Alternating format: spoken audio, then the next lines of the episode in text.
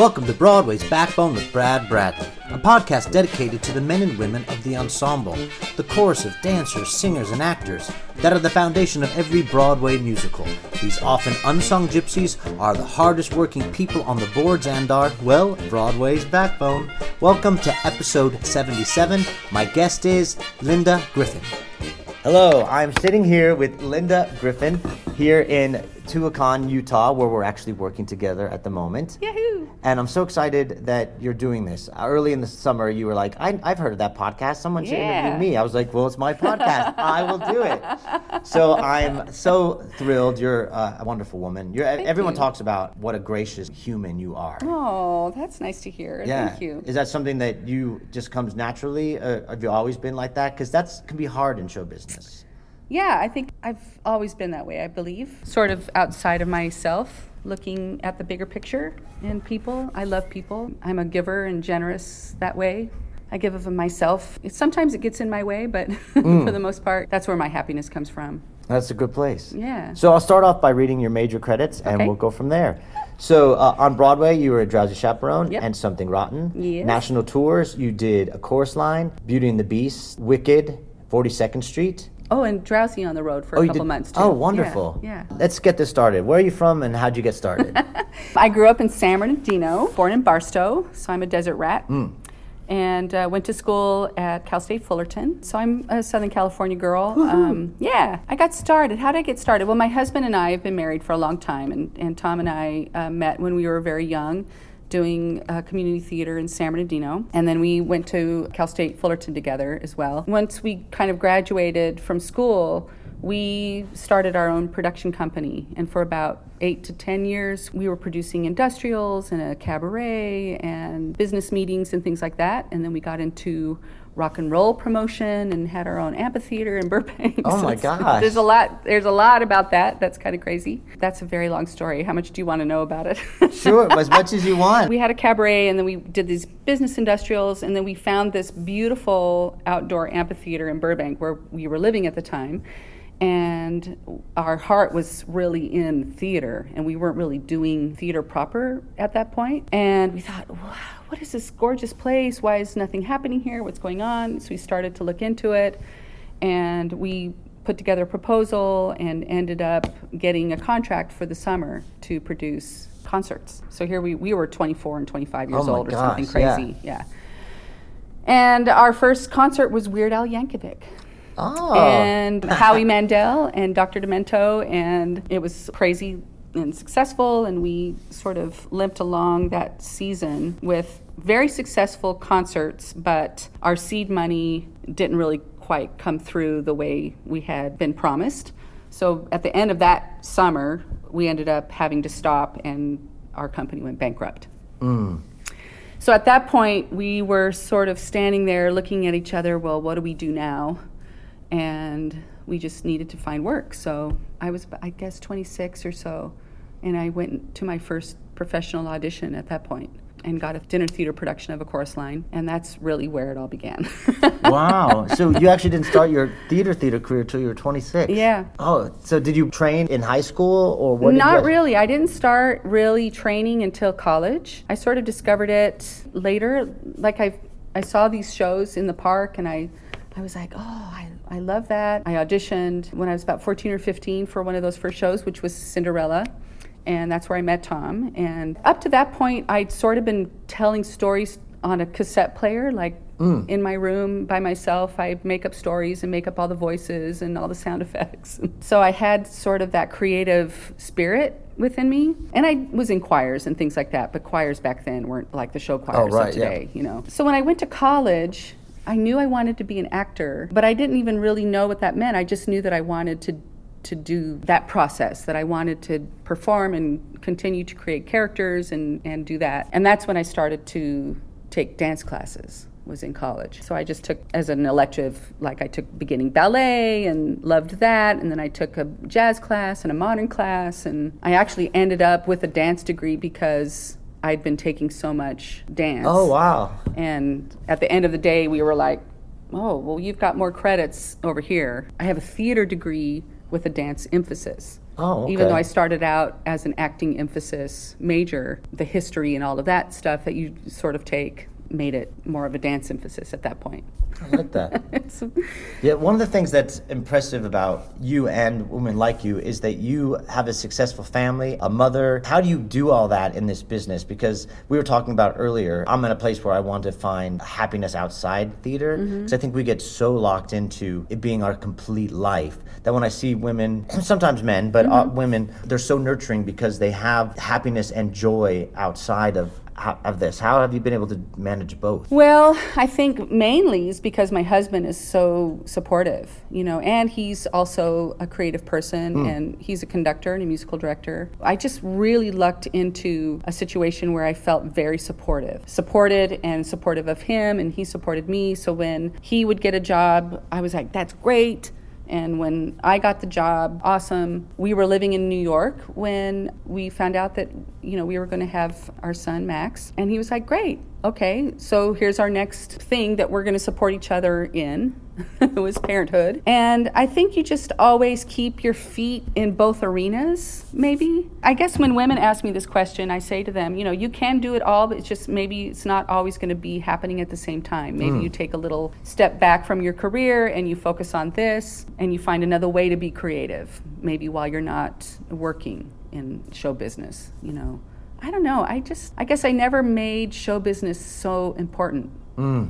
You know, I never bought into the idea that whatever I was doing at the time defined who I was. Right. You know, I came in as Linda, and then this is what you're going to get, no matter what. But it's so interesting because uh, whatever I'm in defines me, and it doesn't work anymore. It's a trap. it is, and it's It's uh, a trap because you know show businesses. I, I, I you know I tell people this: Are you going to look at your resume at the end of your life? No, you're going to look at the relationships you've built. You're going to look at the love that you've shared. You're going to look at you know the people you've helped along the way.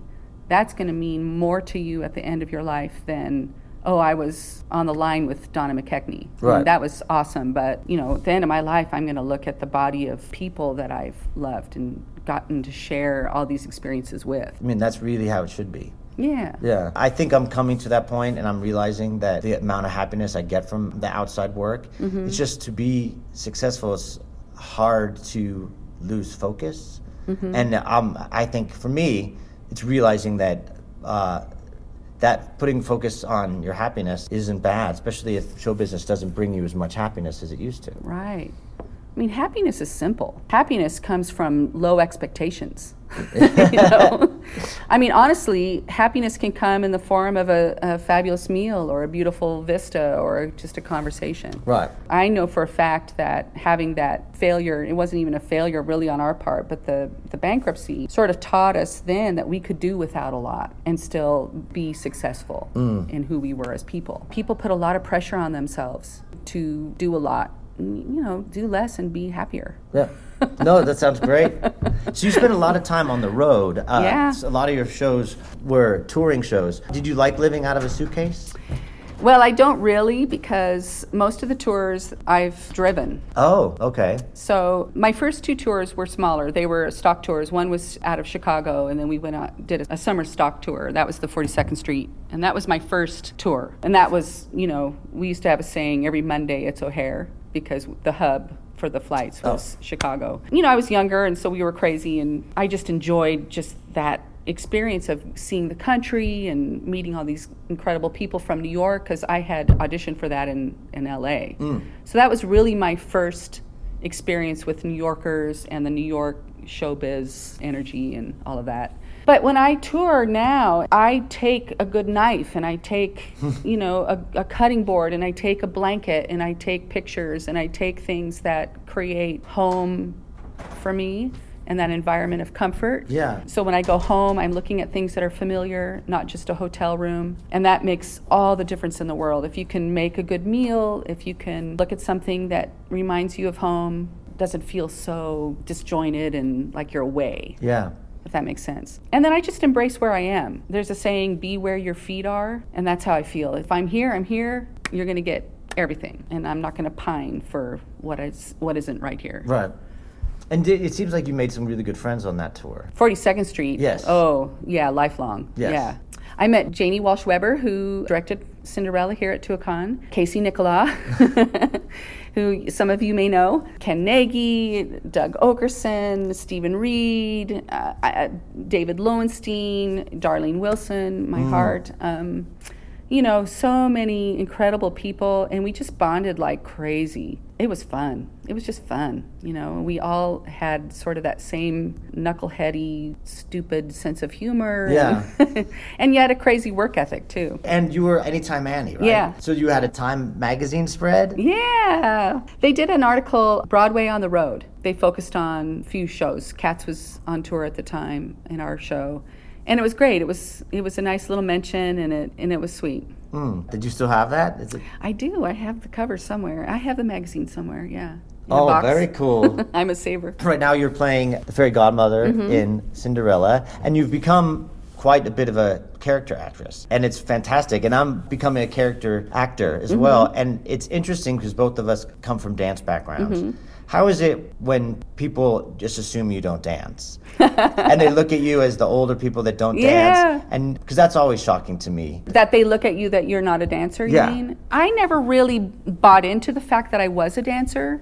Oh, You know, I've always considered myself a character woman. Mm. Even when I was playing dancing ingenues, I was still really approaching it like a character woman in many ways. Right. So my ingenues were always a little quirkier with a little more sass and edge. I was never that studio dancer that grew up, so it was always something that I had to sort of go, yeah, I dance. You know, I, I had to sort of own that myself. So being in this place now, I don't know, I'm, I'm having the time of my life really because it's it's just fun to sort of reveal yourself little by little to people when they're younger and they make assumptions about who you are. right. Yes, definitely. and then and then you'll like lay out some stupid step or you'll throw out a little tap routine and they're like, "Wait a minute. Wait a minute." Their perception is rocked. Yeah. And and then I just go, "Yeah, I got a little something." Yeah, absolutely. well, I mean, you must be a great tapper to play Anytime Annie. Yeah, yeah. Tap for me was sort of the entry into dance because I just picked it up fast and loved it so much. Yeah. It just gives me so much joy and I just I just love it. So I'm not great, but I certainly can get my way through. when you watch, I know sometimes I because I've dealt with injuries and because we're also doing Prince of Egypt. Right. What these dancers do are amazing. Oh, I could never compete. And- I could never have competed Yeah. with them at, when I was that age. no, never. me neither. But then I'm also like I, I couldn't even try to do that anymore. Like, and some days I'm glad, and other days I miss it. Yeah. I never was that dancer anyway, Hmm. so it's not something I've let go of. I don't look at it and think, oh, I want to do that. I just want to dance. So just dancing for me can be as simple as possible and it's still enjoyable. Yeah. I don't think, oh, I have to dance this way for me to feel good about it. I just want to move, Mm-hmm. you know? I do. And I mean, even in a Zumba class, I'm really happy.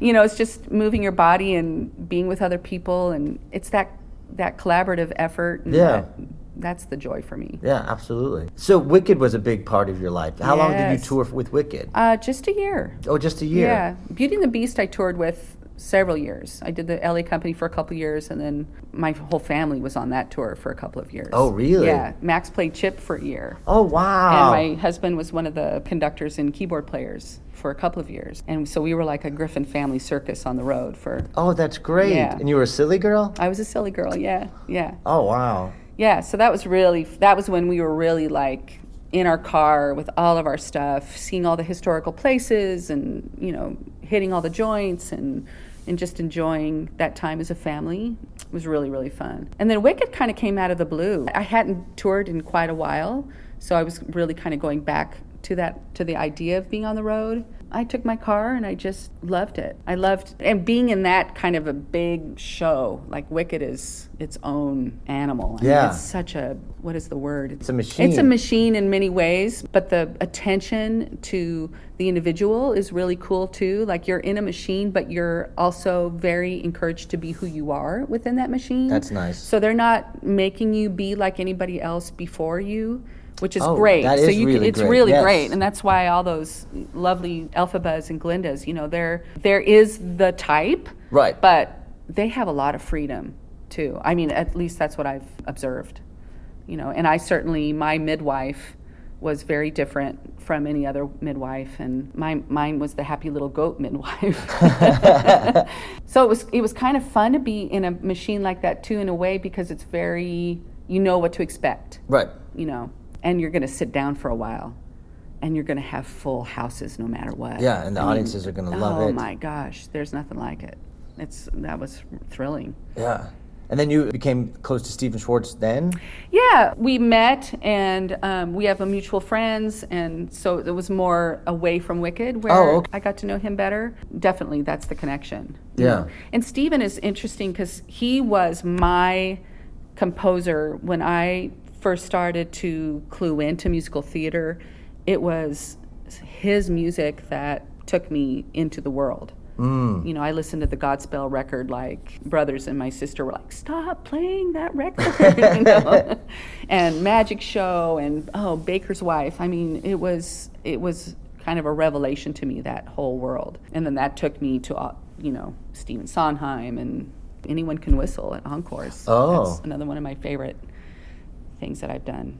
Where you're sitting there and he's in the room and you're in the room and you're just like, what is happening? That's you know. that's crazy. That's how it was with uh, with with us with Prince of Egypt. I was like, I can't believe Stephen Schwartz is here. Yeah. So that was pretty. Yeah, it's wild, isn't it? It is wild. You have to sort of stop and take notice. Yeah. Especially, I think when there are people that are uh, that you've known for a while, like Mm-hmm. someone like Casey. I knew Casey when he was a, uh, a chorus Yeah, boy, just like yeah. you. And it's weird, like now sometimes when I see him, he's a completely different entity, yes. and it's and it's it's and yet he's still that guy. He's still Casey. yeah. And so both of your Broadway shows were with yeah. Casey Nicholaw. yeah. He, I went. So you the- never know who you're working with when you're 18 or, right or 26. yeah this it's a funny story because i had left show business for a while i after beauty and the beast max and i left the tour and went home because he was going into the fifth grade and tom was still out on the road so i just thought we need to settle down have him do the rest of his fifth grade all of his fifth grade at home and take him into middle school with more of a grounded situation rather than dragging him around you know, the country. So Max and I were home, and I, I start to get antsy, so I started taking uh, gardening classes because we have a, a little yard at home. And then I really got drawn into that whole world of gardening and horticulture, and, and then I went all in and got certified as a horticulturist. And so for about five, six years, I did that professionally. Wow. So in the middle of all of that, Casey was opening Spamalot. Hmm. And Darlene, as a gift to him and a gift to me, had me come to New York for the opening. I was there with, with him that night. We were staying at the Paramount. And he had a meeting the next morning after the opening of Spamalot for this little show that was being done at the Fringe Festival or whatever they called it up in Toronto. But it was drowsy. So he was meeting with the creatives of the Drowsy Chaperone and one of the possible producers, and he said, There's this little show, I'm not sure, it's quirky. So he went off to that meeting, and then I went back to California, and that was that. That was just little a little tick on the on the radar. And I was not auditioning, I didn't have a headshot, I was not in any way, shape, or form thinking, oh, that's the show for me. Right. None of that was going on. He was coming out to LA for the LA auditions and, you know, fast forward several months. He's at the airport at JFK and he calls me up and we had already made plans to have dinner together th- that week. And he says, Hey, I don't know why I didn't think of this before, but this show, I mean, I think you're really right for it. And I'm like, What? And he goes, Yeah, I mean, do you want to come in and audition tomorrow? And I'm like, What? of course, I'm like, No, I don't know. What, uh, what are you saying? You know, so I get off the phone and Max and Tom are there. And I said, You know, he wants me to come in and audition. And he goes, and they're both like, Well, of course. No, you have to go. So now I'm having to get a guerrilla headshot. I have to figure out what I'm going to sing. I have to find a dress that fits. I haven't done anything like this for several years, and I'm just panicking. Tom, thank God, is a beautiful vocal coach and got me ready. And my friend Rex Bullington, who's an incredible photographer, took me into the park and got a headshot. and my friend, I borrowed a dress from my friend Scott Lane, who was a costume Oh, designer, and yes. yeah, so he had he had a dress, and I actually went into the audition with like an old song that I'd been singing for years, and a and my ukulele. And I sang a ukulele tune. Because Casey was bringing in so many people that he knew, he really laid low on all of our auditions. Hmm. He kind of let what all the other creatives thought kind of come to the top, you know? So that's how that happened. All of a sudden, there I was. I'm at the Ahmanson, Wow. you know, rehearsing with this incredible group of people, all from New York. There were a few of us from LA. It changed my whole life because it changed my focus and my career, and it sort of wakened up a part of me that had been lying low for a while. you Yeah. know? And people talk about Drowsy being one of the most magical experiences that they've ever had Mm-hmm. creatively. What was so special about that process? Well, I think because Casey, first of all, anything with him is magical Mm. because he's so incredibly creative and so incredibly generous with how you are allowed to contribute. Because it was an original piece and nobody knew anything about Mm. it.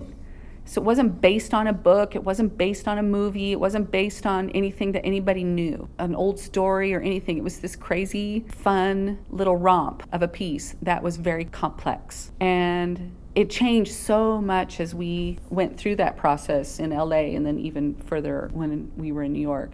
What was great about it is the creative team, too, were really on board with being present. You know, when he would go, well, we need something different, or we're not telling the right story here, or we're, we need to change this. Hmm. They were they were very on board. You know, let yeah, okay, all right, this, this, and this, and everybody was like, everybody was on board to make it work. And I think because it was his first director choreographer time, and so many of us knew him as a friend. Yeah. We wanted to support the effort and we wanted to support its success. And we just laughed all the time. Mm. Even when something was going wrong, we would just laugh, you know, because it was just so crazy and ridiculous. I mean, there's a guy blindfolded on skates. I Yeah. mean, how can you not laugh? you Exactly, know? yeah. and, you know, Danny Burstein and, and Sutton and Beth. And I mean, what a creative group of people that are just fools. Yeah. I call it like delicious rascals. Everyone. Yeah, Everyone. yeah. And the ensemble. There's only four people in the ensemble in the, that initial LA ensemble, and then we added swings. Of course, that was a whole nother beautiful addition to the company. But you know, to have an ensemble of only four people on stage is just a unique Really experience. unique. Yes. So there's a lot less of that ensemble principal divide. Part of the joy of that was creating our own little principal characters hmm. in our ensemble, know. Which is very important. I think Which was incredibly important. Yeah, it- that's what gets you. Yes. That's what gets you through the show, but also gets the show texture. right, right. And most directors want that, right. and they're not going to do it for you. No, you have to bring it. Yeah. Yeah, tell your story. Make it up. Yeah. Yeah.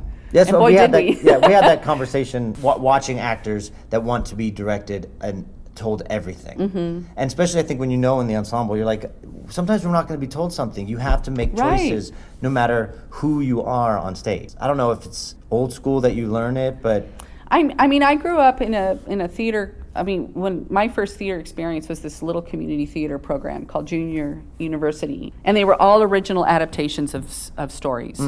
And so one summer you'd be in the in the chorus, and the next summer maybe you were a small part, and the next summer he wrote Peter Pan for you, which is what happened with me. And it taught me that it's a collaborative effort. Everybody's in it together. It's not about who's the star or who's you know the drunk on the lamppost mm-hmm. it's all part of that big picture and so i i approach everything the same like i'm the most important person in the story you Yeah. know?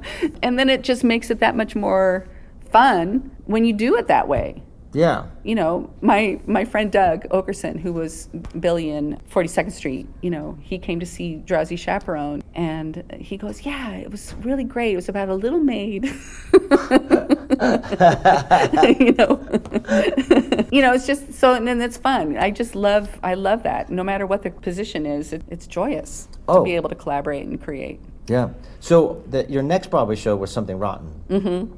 And so Yeah, 10 years later, because I went back to LA Oh, after. Drowsy closed. I went back to LA and started up my life again there, and then something rotten came up. Yeah. and how uh, was that just a phone call or Yeah, yeah. really? Yeah.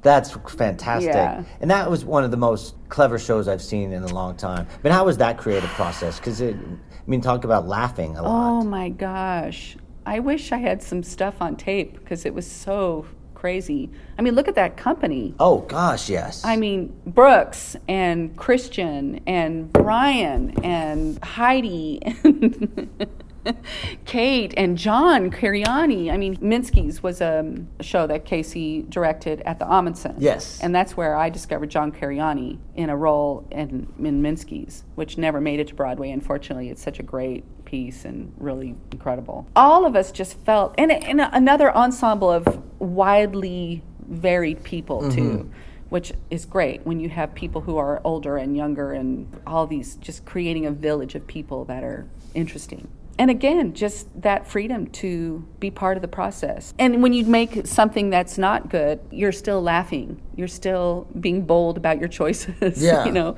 because you know Casey's not going to throw you out of the room. yeah, no, it's very true. He'll go, no, no, no, while he's laughing at your ridiculous, you know, contribution. But yeah, and that show changed a lot. I mean, that show changed an awful lot. I mean, there were no, there was a whole stocks number that was a tap dance while they were in stock. Like the oh. men were in stocks. oh wow. Yeah, I mean, the egg number, that changed a lot. There was a time when we were rehearsing a whole new section during the day while doing the older stuff at night for the so preview confusing, audience, yeah. you know. And then we did it one night. And then the next morning, Casey came in and goes, Well, that didn't work. We're going to go back to a different version of the old way, you know.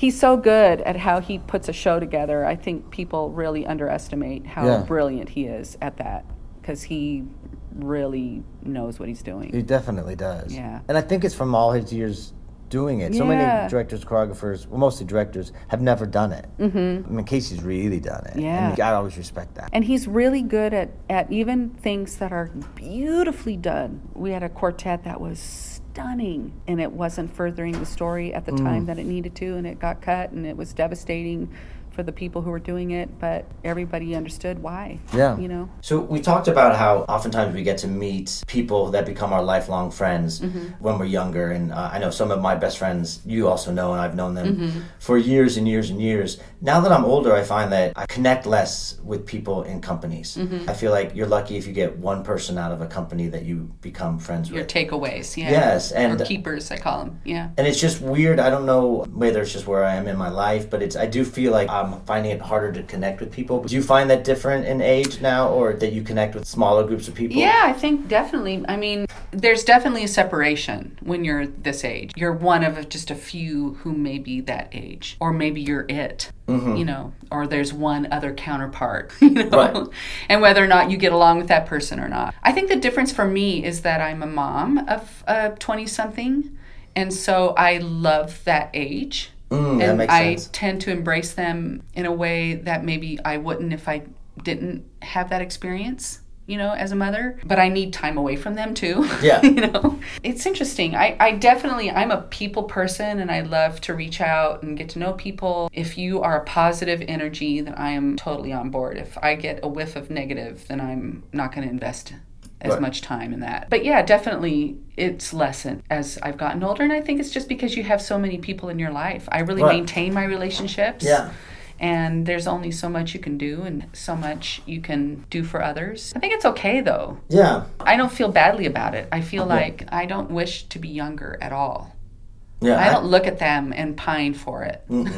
I'm really happy to sort of have experienced what I've experienced and be able to be there for them and say, you know what, you're enough. You're doing great. Simmer down. yeah. it's all good, you know?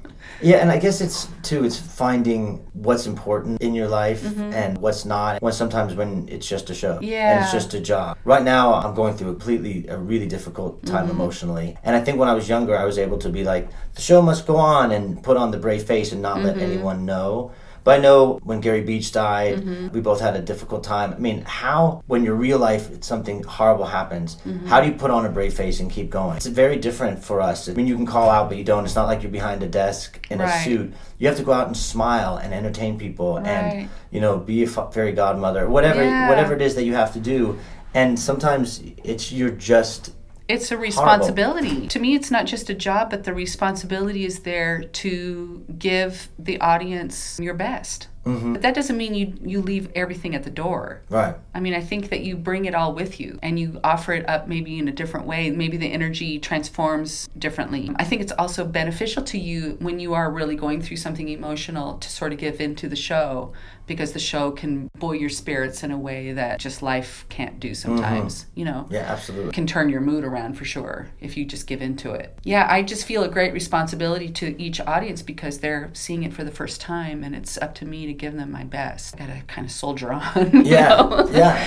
But that doesn't mean they're not going to get maybe a more tearful expression of that. Right. Exactly. Or a deeper expression of that, or a different expression of that. It could be very different from what I would normally do, but it's still going to be my best effort, yeah. you know? And because I always say use use it, Yeah. which is just it's just hard because it's you know, and I guess I'm not as good at being fake as I used to be. Like you used to be able to walk in and be like, put on that fake twenty year old. Put on the mask, yeah. And now you just, now you just walk in and especially when we're doing a six month contract, people Yeah. People kind of know you and they know your energies and they know when Sure. Mm-hmm. you're down. And, and you also said, I guess it's like that on tour too. You're someplace too long. I know it's time for me to go when life on the road or life in the show is starting to become more real life. Like, I mean, I am where I am, but when the imbalance in that you're starting to give attention to the show or the people in the show more than the attention to your real partner or your real life at home or whatever that is that's the imbalance and then i think oh it's time to go i'm always the first one out the door Oh, really? because I live in California. Right. I'm always on tour in a way when I'm working at the level of a Broadway show or a Broadway tour. Mm. I mean, and I invest my heart in that, you know, so it's always difficult to leave. Yeah. But I know that I have to do it. Yeah. I've never spent more than a year really at a time. I've come and gone, but especially with a child, you know, I mean, Yeah. Max was, how old was Max? He was, well, the, my first tour with, with him as a child, he was only five or six. Oh wow. So, and I was away from home for about five or six months. They came to see me, but I was like, I got to go home. And then they courted me, and then all three of us went out for a year. Oh right. Yeah. But yeah, it's just that realization where you think, okay, I'm starting to invest a little too much here. I need to go. I need to go back and Yeah. invest back in my home life. No, that makes complete sense. How have you uh, d- dealt with maybe sexual harassment or aging or body image and all that stuff that I mean men deal with it now, but it hasn't. It's a newer thing for men, or it's a newer thing that men talk about. I guess is a better way to say. Sure. But it's been on the women's radar forever. The casting couch was always about that. There's so much more pressure on women on their appearance. Uh, how has your experience been that, with that? Yeah, I've only been faced with it once, like in a sort of a devastating way. I didn't grow up a ballerina or in the dance world, so I didn't have that sort of body image issue. Hmm. Like I, ne- I, I never really thought about it. I just kind of went happy-go-lucky along my way, eating what I wanted and enjoying, you know, good physical health. Right. I was playing Wilma in the Flintstones show at Universal Studios, right? And the costume was this really thick, heavy white sort of tulip, strapless tulip dress. Well, you know what Wilma Yeah, looks yeah. like. So she has these big petals that come out. The biggest problem I ever had was that I was flat chested. Mm. If anything, that was the thing that was always an issue with somebody, you know, but once I got on board with that, I just go, oh, I, I need another pair of cookies, please. Yeah. So, you know, so there's the enhancement there with the costume. Anyway, I got cast in the LA company of Beauty and the Beast, and the casting director called. And this, I didn't have an agent at the time, so it was their job to give me this news that I needed to lose 15 pounds. And my reaction was, What? No, no, I don't. and so I think I was just old enough at the time because Yeah. I was in my how old was I at that? I was 35 or 6 maybe when I got that job and I was like, "No, I don't. I'm fine. I'm going to be fine." Yeah. You know, I go I may have 5 extra pounds right now, but they the director and the choreographer had just seen me play Wilma and so they saw that all that white stuff and I was in a flat shoe Yeah. and I had a big red wig on and so it was just like bubbly sort of Yeah. you know, cartoon character. You know, a heel gives your leg a much better line. Oh, absolutely. so, and I just remember thinking, it's not going to, okay, great, um, it won't be a problem.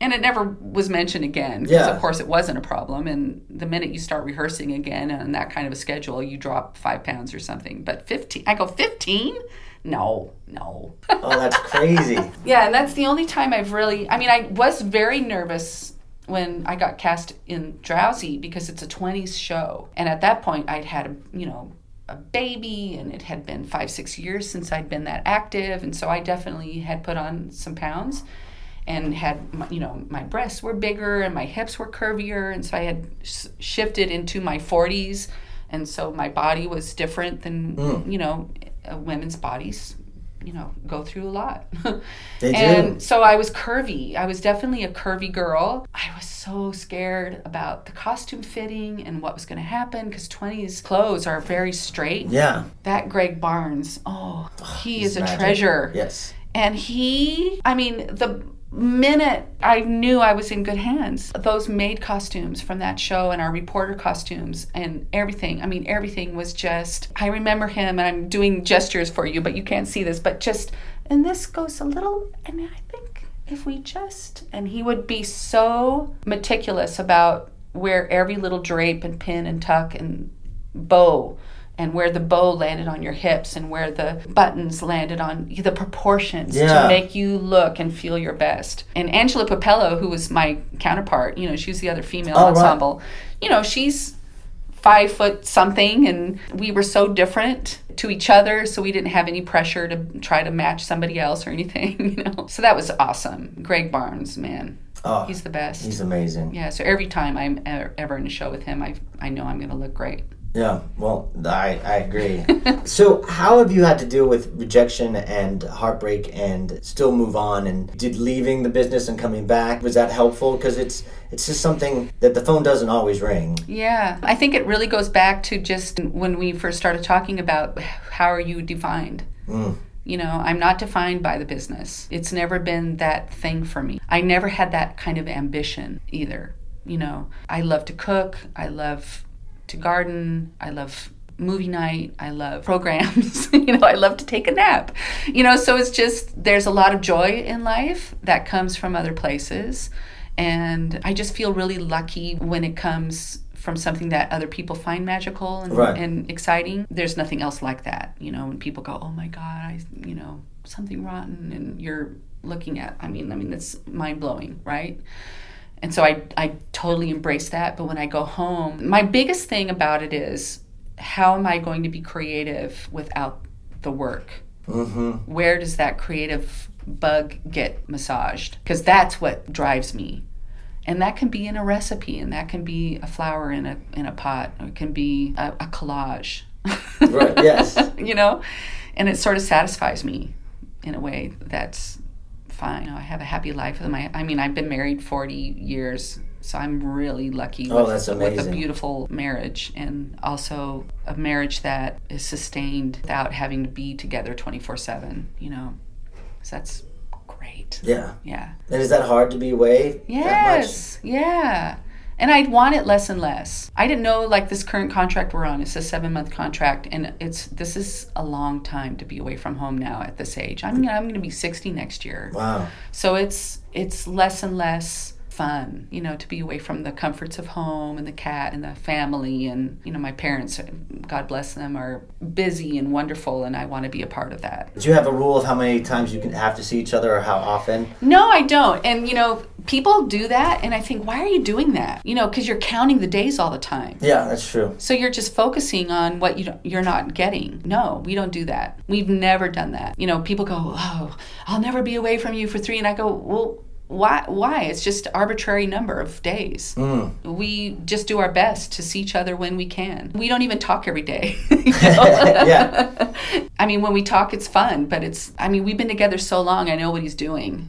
Yeah. Yeah, know? no. Yeah, I get that. Yeah. I mean, we just do our best. Wicked was tough because we were in Canada for several months and it was hard because it was so expensive. So I didn't see Tom for a long time. That was probably the longest that we've gone without seeing each other.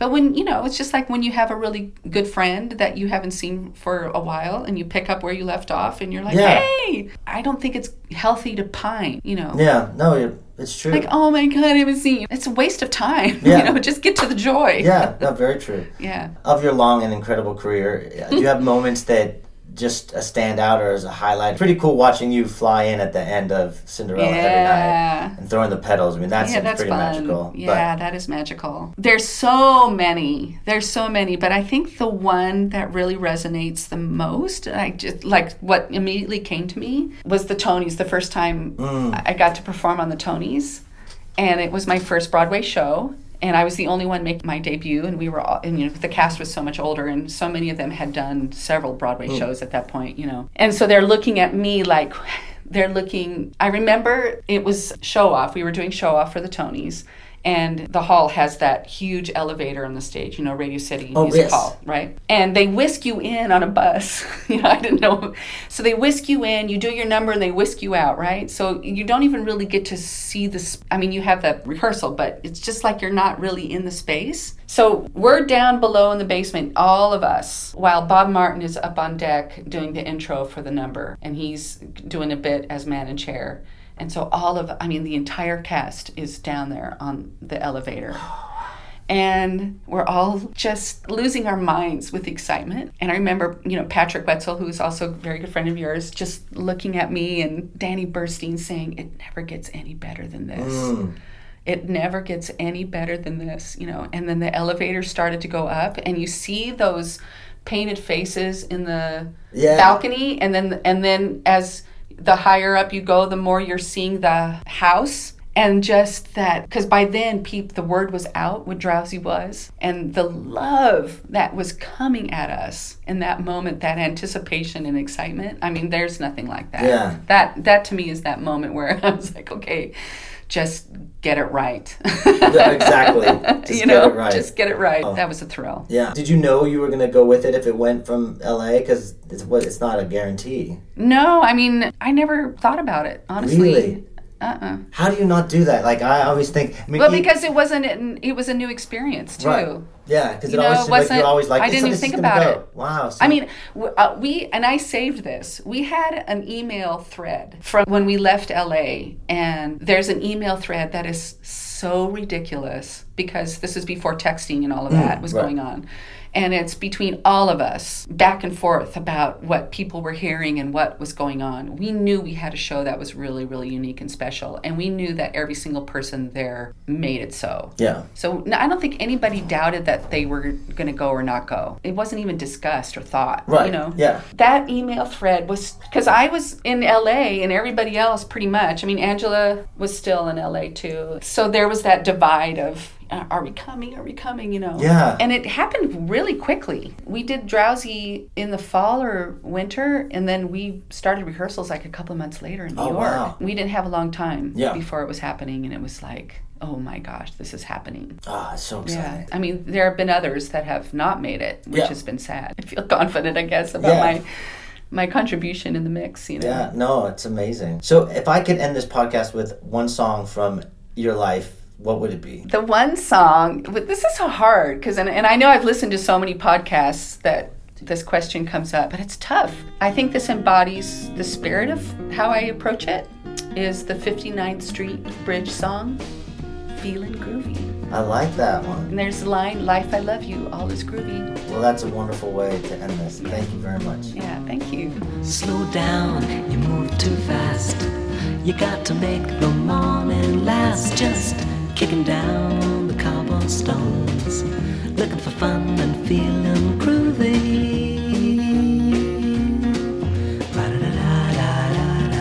Feeling groovy. Hello, lamppost, what you knowin'? I come to watch your flowers growing. Ain't you got no rhymes for me? Do it and do do, feeling groovy.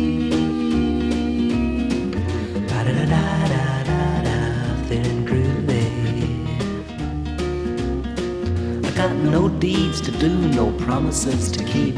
I'm dappled and drowsy and ready to sleep. Let the morning time drop all its petals on me. life, I love you, all is groovy.